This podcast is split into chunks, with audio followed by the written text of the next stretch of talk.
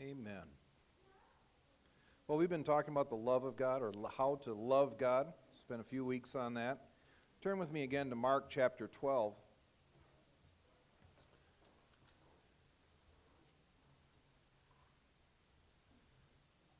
This has been the text that I've been reading out. Oops. I just kicked over a glass of water. That's nothing big. It's been the text we've been reading out of. Mark chapter 12, verse 28. Begin with verse 28 says, One of the teachers of the law came and heard them debating. Notice that Jesus had given them a good answer. He asked them, Of all the commandments, which is the most important?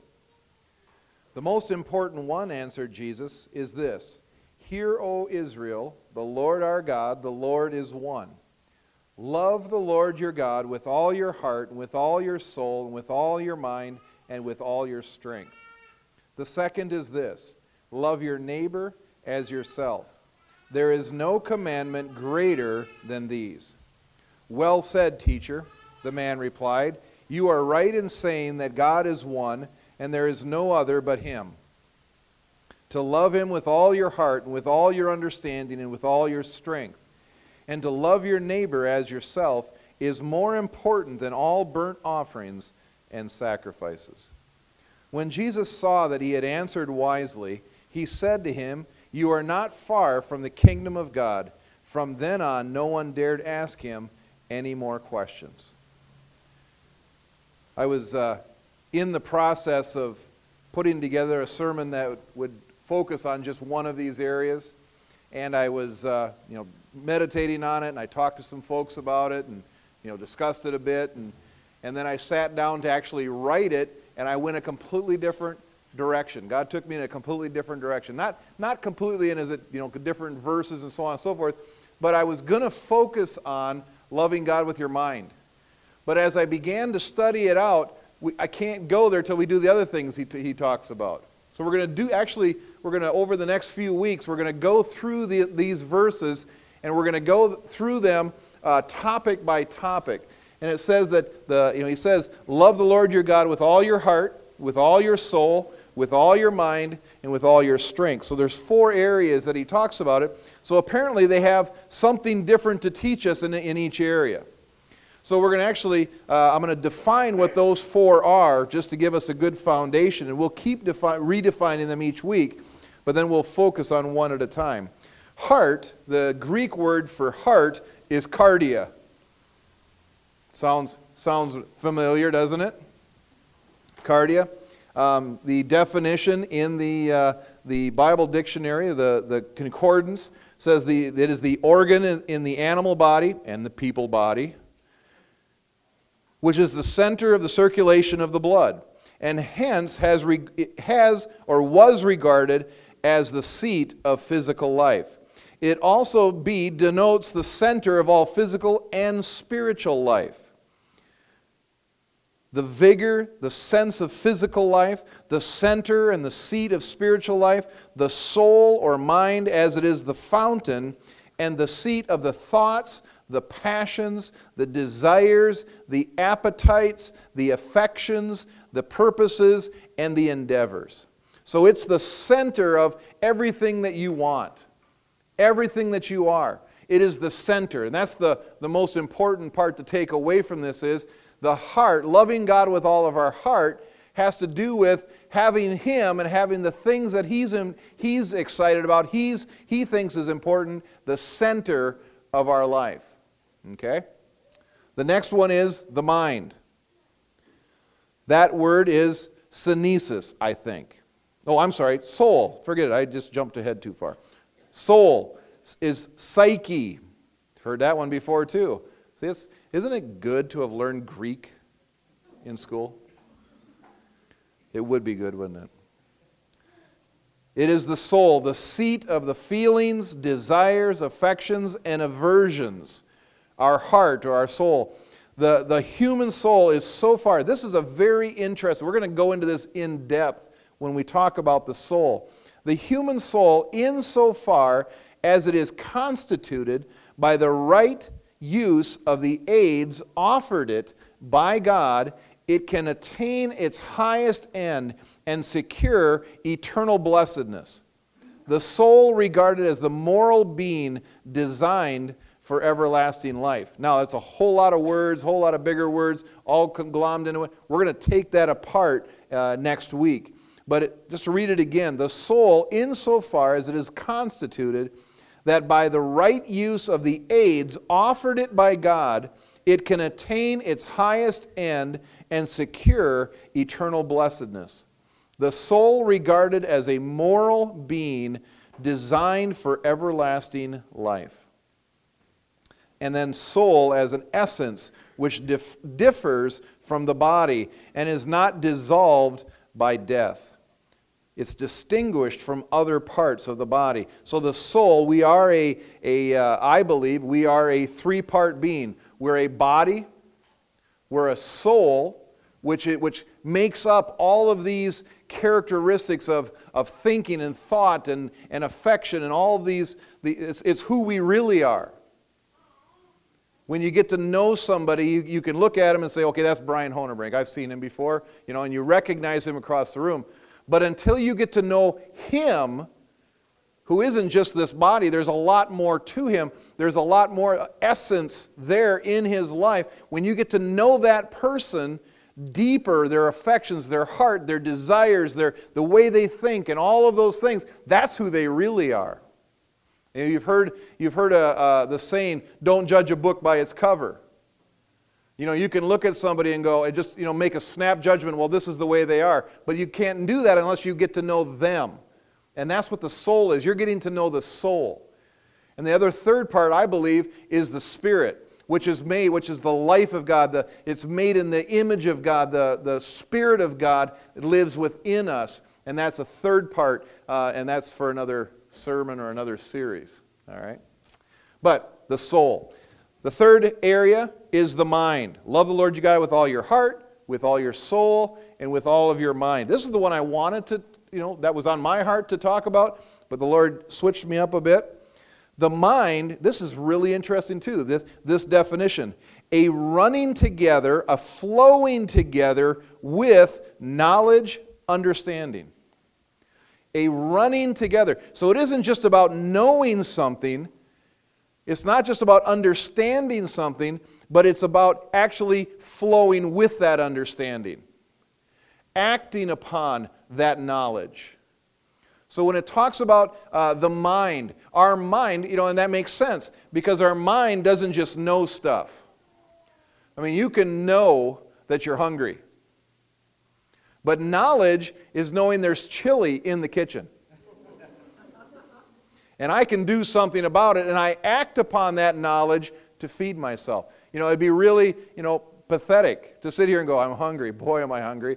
You know, teenagers are kind of like that. I'm hungry. I'm hungry. Boy, I'm not, not you guys. I'm not just talking about other teenagers I've met before. I'm hungry. Boy, I'm hungry. I'm really hungry. Gee, I wish somebody would feed me.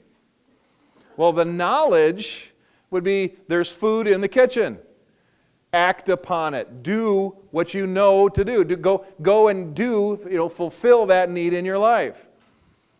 Parents are going, yeah, no kidding. Hello, what's in the kitchen?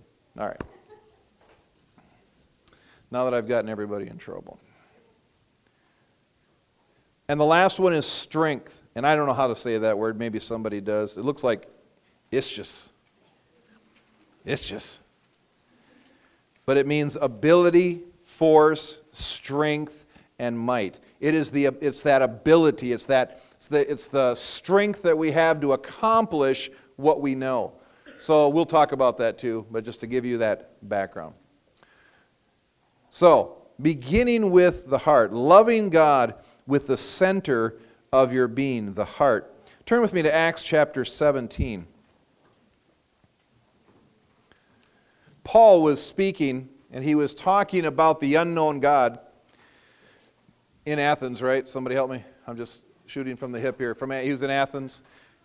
He's looking around at Mars Hill, at all of the uh, the idols, all of the the uh, stations, all the things to worship around there. Uh, Zeus and and uh, and uh, uh, you know all the rest. Yeah, just go ahead and fill in the blanks. A bunch of. He's looking around, and it says he was disturbed. It, he, it bothered him because they, they had a desire to worship something higher than themselves, but they, they were worshiping a bunch of false gods. And he was trying to figure out a way to relate to these people. And so he's looking around and he's, he's looking at all these idols and all these gods and so on. And he, all of a sudden he finds one called the unknown God. And, and because the, the, the Athenians were really concerned that because they had, they, it was all about worshiping all the right gods, that they might have forgot about one. Or there might be one that they didn't recognize or they didn't know about. And so they were looking around and, they, and he says, wait a second. He says, he says, I see you have an idol over here or a, a station of worship over here uh, to the unknown God. Let me tell you about the unknown God, the one true God. And he says, and this is what he says to them about the unknown God The God who made the world and everything in it is the Lord of heaven and earth and does not live in temples built by human hands. And he is not served by human hands as if he needed anything. Rather, he himself gives everyone life and breath and everything else. From one man he made all nations, that they should inhabit the whole earth. And he marked out their appointed times and histories, in history and the boundaries of their lands. God did this so that they would seek him and perhaps reach out to him and find him, though he is not far from any of us, any one of us. For in him we live and move and have our very being. As some of your own poets have said, we are his offspring. We exist because of him. God created us. We exist. We, we have our very being because of God. He looked down at the earth, he looked at his surroundings, he looked at his existence, and he says, I want to have a relationship with somebody who can love me back. I want to, I want to relate to somebody. I want to, to ex, I want to experience that relationship, that love that can only happen when there's somebody else. You know, he even said that about man. He says, It's not good that man is alone. Why? Because he understood that, that we are not full in and of ourselves. There has to be a relationship that we can share with another human being, that when we share that relationship, we're completed more. You know, and there's the marriage relationship, but there's also this relationship with other people. There's, you know, I'm not complete without you.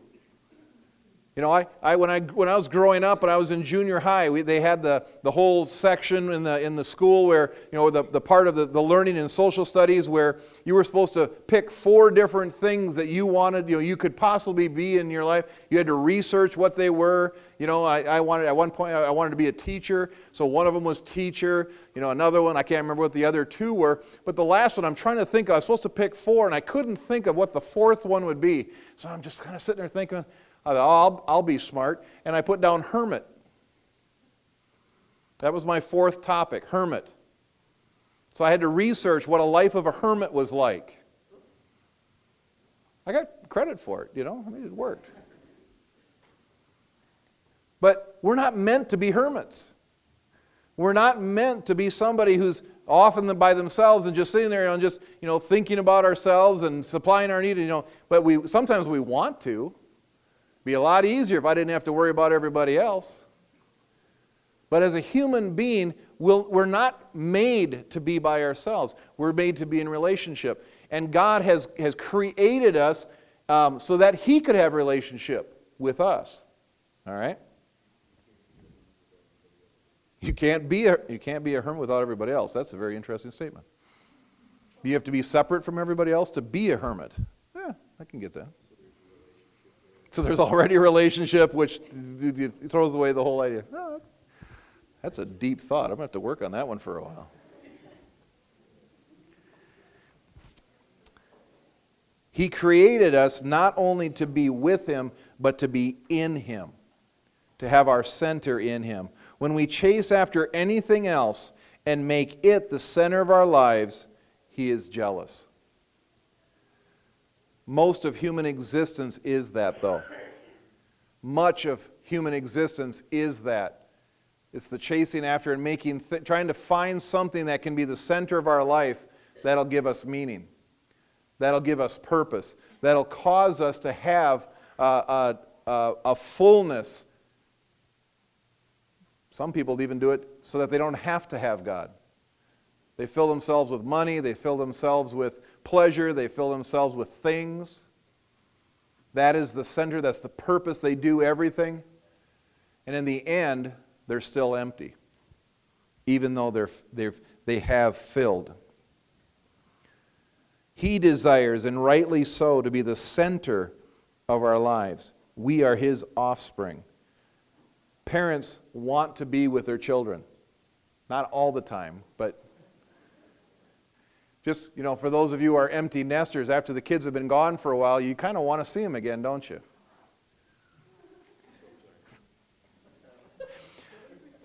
I was going to say, I, I would really hope. I know my dad wants me to be around. There. I don't care about the rest of you.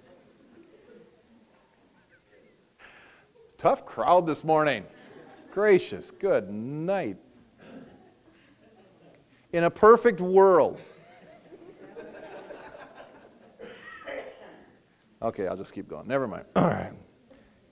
Not going to win that point, apparently. I'll speak to God. I know you want us around, God. Colossians 1:16 says this. For in him all things were created, things in heaven and on earth, visible and invisible, whether thrones or powers or rulers or authorities, all things have been created through him and for him. Through him and for him. You were created for him. That's an interesting thought, is it? You ever thought that before? Yeah, you were created by him. You were even created in him, but the reason you were created was for him.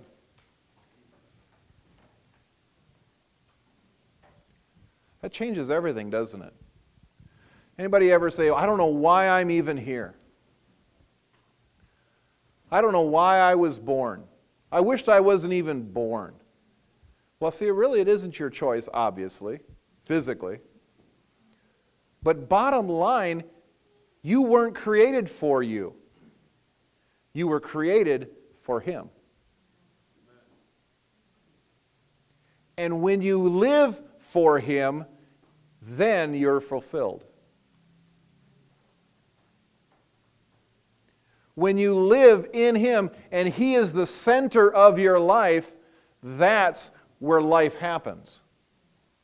When you live with something else in the center of your life, no matter what it is, it can even be a spouse. It could even be a job. It can be all these other things that we try to put as the center of our life to give us meaning. But until He's the center of our meaning, we won't have life. Because you weren't created to just have a wife or a spouse. You weren't created just to have a job. You weren't created to, to just have pleasure. You weren't created for all of those other reasons that the world tries to tell you is why you were created. You were created for Him. And when you actually allow that to happen, then life really begins. Real life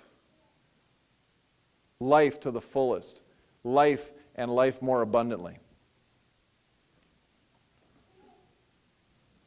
All our thoughts, all our passions, all of our desires, our appetites, our affections, our purposes, and our endeavors.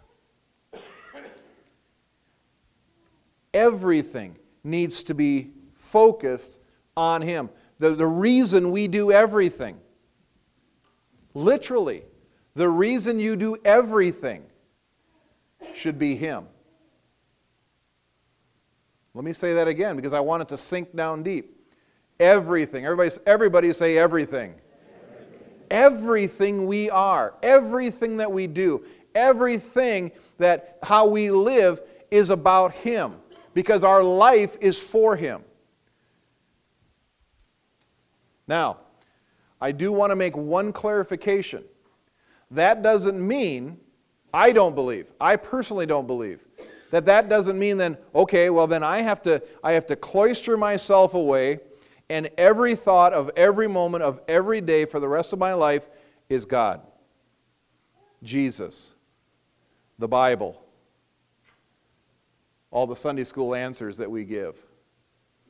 Because if we just cloister ourselves away, and you know, there are people that do do that. And that's and they spend they, they wake up in the morning and immediately they just, you know, they live in convents, they live in monasteries, they live in, they, they, they cloister themselves away and they dedicate themselves. God, you are the only thing that's in my life. You are the only, you, you are the only thing that matters. I will not do anything else. I will not have any physical uh, desires, physical needs. I will not even speak. I will not, you know, they, they put themselves, you know, they, they, discipl- they take the disciplines to a level where everything else is gone. They have nothing else that exists, and it's just God, me and God, me and God, me and God. And that, that has, it has brought some merit, but for 99.9% of the world, that's not life. We have to live. We have to, we, we, we, we are called to be what He's called us to be. So it isn't that, oh, great, okay, now, so Pastor John said on Sunday morning that everything has to be about God.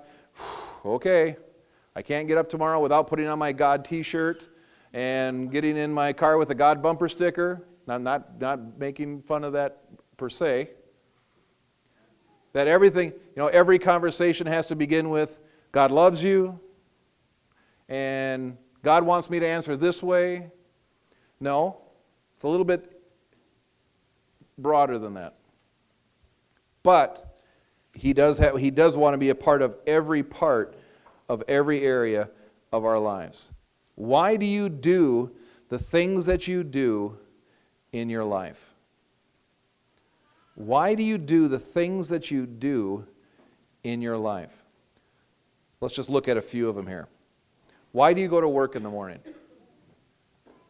Why do you go into work in the morning? Now, if the first answer that comes to your mind is, if I don't, I will starve. I will not make any money. The bills will not get paid. I will live outdoors and I won't eat. That may be true. But how many of you would agree with me that that answer isn't fulfilling? If the only reason I go to work is to pay the bills and to buy food, that is a pretty narrow life. It's pretty shallow. It's not rewarding. It's not, that's not why I get up. There has to be a, a deeper reason why we do the things that we do. For example, why do you go to work in the morning? Why did you choose the profession you are in? And why do you still work there after all these years? Is it because it was the only job available the day you went out to apply for a job? Is it you've gotten into a rut and that's I don't really want to expand and do anything different? Or I really, really love my job. And I just love my job so much I couldn't think of doing anything else, even if God asked me to do something else. I love my job. My job is so important to me. I don't I couldn't imagine because that can even be the wrong answer. What if God wanted you to do something else? I had a woman come to me years ago, and we had just gone through a seminar. We had had a minister come into Abundant Life Church and was doing a, a, a seminar on goals and, and God's purpose for your life and things like that. She was very successful in what she did. She was making good money. She was rising up in the ranks of her, of her profession. She was well liked by her peers. She, she, you know, but there was something nagging at her that she wasn't fulfilled. There was something that just wasn't right. And afterwards, she came to me and said, Do you think God would really want me to change my whole profession at this time in my life? And I said, Well, I can't give you that answer, but uh, the possibility is yes. I can't give you the yes or no, you should or you shouldn't, but I think it's absolutely possible that at any time God could say, Now I'm going to have you take a left turn. She took that information, went home, prayed about it for a number of weeks, came back to me and said, I made a decision. I'm going back to school. I'm going to go back to school and I'm going to be something completely different. God blessed her on the way. She is now something completely different. And she is fulfilled because she, know, she knew that God actually gave her the desire of her heart. It was something that she had always wanted to do, but she had to get a job when she had to get a job, so she got into it, started working it. And then life got busy, and you know, you can't really quit a job because you got to eat and pay for the bills. And, but it was the wrong reason to be doing it. She sought God. He led her in a way. He provided along the way. He blessed along the way. And she now is doing what God's put in her heart, and she's happy. She's fulfilled. So it was the only job that was available. I could make more money than, you know, you're doing this job because it's more money than being a whatever. Or are you get, do you get up every morning to go to work and you cho- did you choose the profession you're in? And you're still working there after all these years because God led you to do it. Next area teenagers, young people. Why do you go to school each day? What's your main motivation? Because mom and dad kick me out of the house. That's why. Yes, I've seen lots of heads nodding yes. Or, why do you go to school every day? Because of my friends. Hmm. Do I go to school because I have to? I don't have a choice. The law dictates till I'm 16, I have to go to school. Oh, 18. No, I think the law is 16, isn't it? 16? 16, yeah, so I thought. That's not supposed to be public information.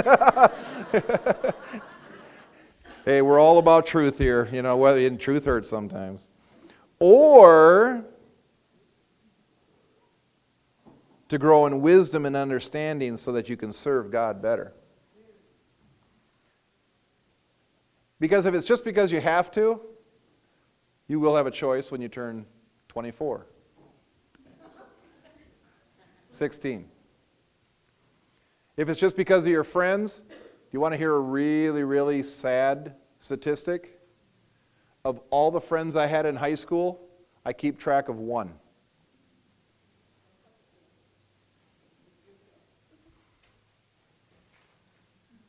Because friends are great, but friends aren't always there.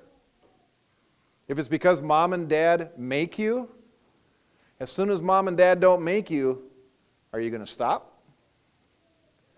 Or is there a higher purpose? Is there a higher meaning? Is it because God's the center of your life and you know that He has called you to do certain things to grow in wisdom and understanding and set, and so you apply yourself with all of your heart, with all of your mind, whether or not your mom and dad make you do it, whether or not the government makes you do it, you do it because you want to honor God with all of your life, and as you apply yourself to it, He'll put His hand of blessing on your life, and as He, he puts His hand of blessing on your life, you will prosper in everything that you do. That's a much higher purpose. That's a much higher reason. And that will bring fullness and hope and life. Third question Why do you live in the neighborhood you live in? It's what you could afford at the time? Because it was the nicest neighborhood in the town at that time? Because it was the house next to mom and dad's and they helped you buy it? Or because God directed you and provided for you to, to, to buy it? Because He wants you to live next to this family or that family, or He wants you to influence the community that you're in? What if He asked you to just up and move and do something completely different? Would you do it?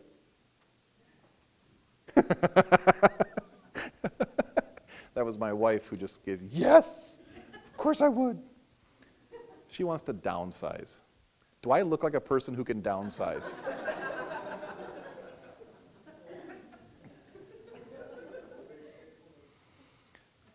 Anybody here who was ever in the first house we ever bought? Yeah. The first house we ever bought was, was 15 feet wide by 22 feet long. Claustrophobic. Two downsized. Where was I? Oh, I was had an example here. When I was in Great Britain, there was maybe you guys could help me with the name. There was a project where they were encouraging people to move out of their, their neighborhoods where they were living and to move into uh, underadvantaged neighborhoods. Was it called the Genesis Pro- or the Exodus Project or something like that? But we ran, we ran into these people all over when we, when we were there in 2007 and got to speak to some. They said, we said, they, they told us we're part of this project. And we said, well, what is that? And they said, well, just we feel God is telling us to move out of our affluent areas and move into these underdeveloped areas, these, these needy neighborhoods, and to be salt and light for God.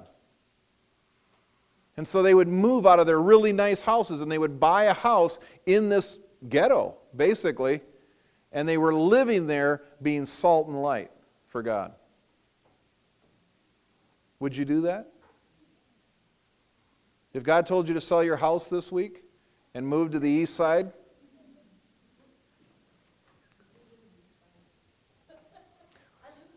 if He told you to leave from the east side,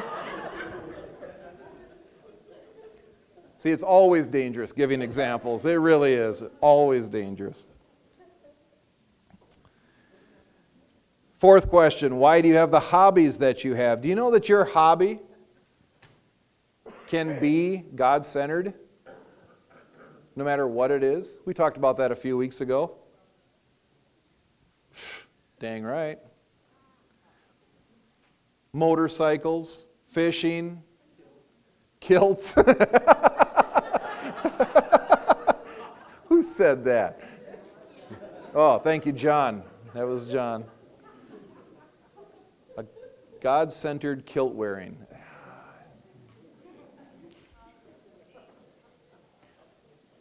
Why do you do anything that you do? Why do you do anything that you do?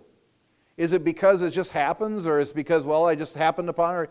Or is it whatever you do, you make God the center of your life in that area? Now, I'm not saying you, you know, that every t shirt you own has to say, you know, that while you're riding your motorcycle, Jesus saves. That you get only Christian tattoos. I just had to say that. I'm sorry. Or is it you make Christ the center of your life and He will bring you into, and while you're doing that hobby, whatever it is, He'll bring people across your path that you wouldn't normally meet if you weren't doing that. Whether it be golf or fishing or, or whatever you do. Remember, He's talking about passions, desires, thoughts, appetites, affections, purposes, and endeavors. Loving God with all of your heart. Everything that you do. You know, we're going to have a, a chili feed here in just a few minutes. Do you know that the chili feed has God at the heart of it? Not just because we're doing it at church, but it's because God loves fellowship. Do you know that God loves a good party? He does. The feasts, all the feasts of the Lord that the Israelites were supposed to celebrate every year, were great big parties. They got together and they had God at the center of their party, and, they, and through it, they worshiped Him. Now, we're not going to sacrifice anything this morning unless somebody brought some burnt chili. But God's at the center of this time by putting God at the center of everything. When, you, when you're about to do something, whatever it is, check in with God and say, God, is this what I'm supposed to be doing? Is this, how can I help, how, how can I enjoy this with you more? By putting you at the center of this. No matter what you do. When you buy a house, when you buy a car, It isn't about, oh God, show me which car that is the best car, best mileage, best. Help me. No, it's just saying, God, I'm going to buy a car.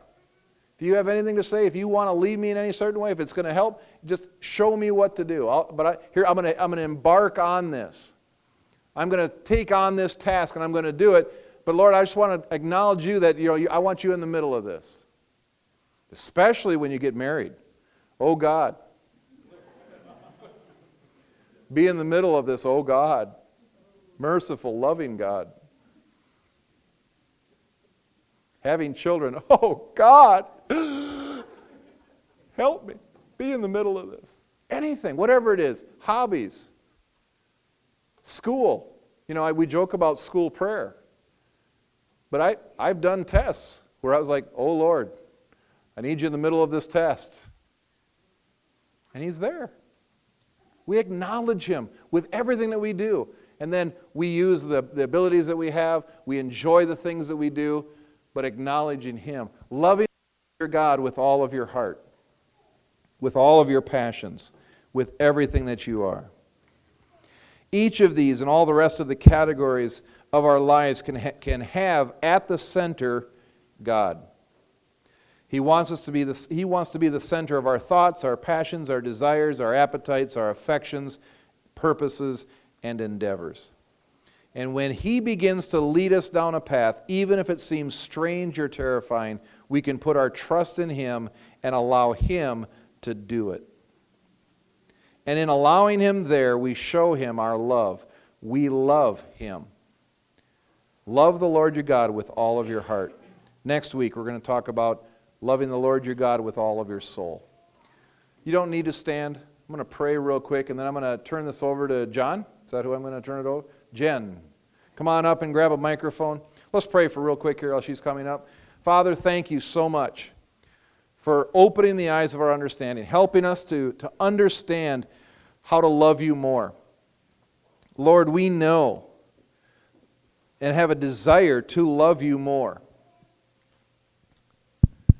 But Lord, we know that it takes wisdom and knowledge and understanding. Thank you for opening those things up to us in your word for your sake. In Jesus' name, amen. I'm going to turn it over to Jen. She's going to give you a few instructions, and then we're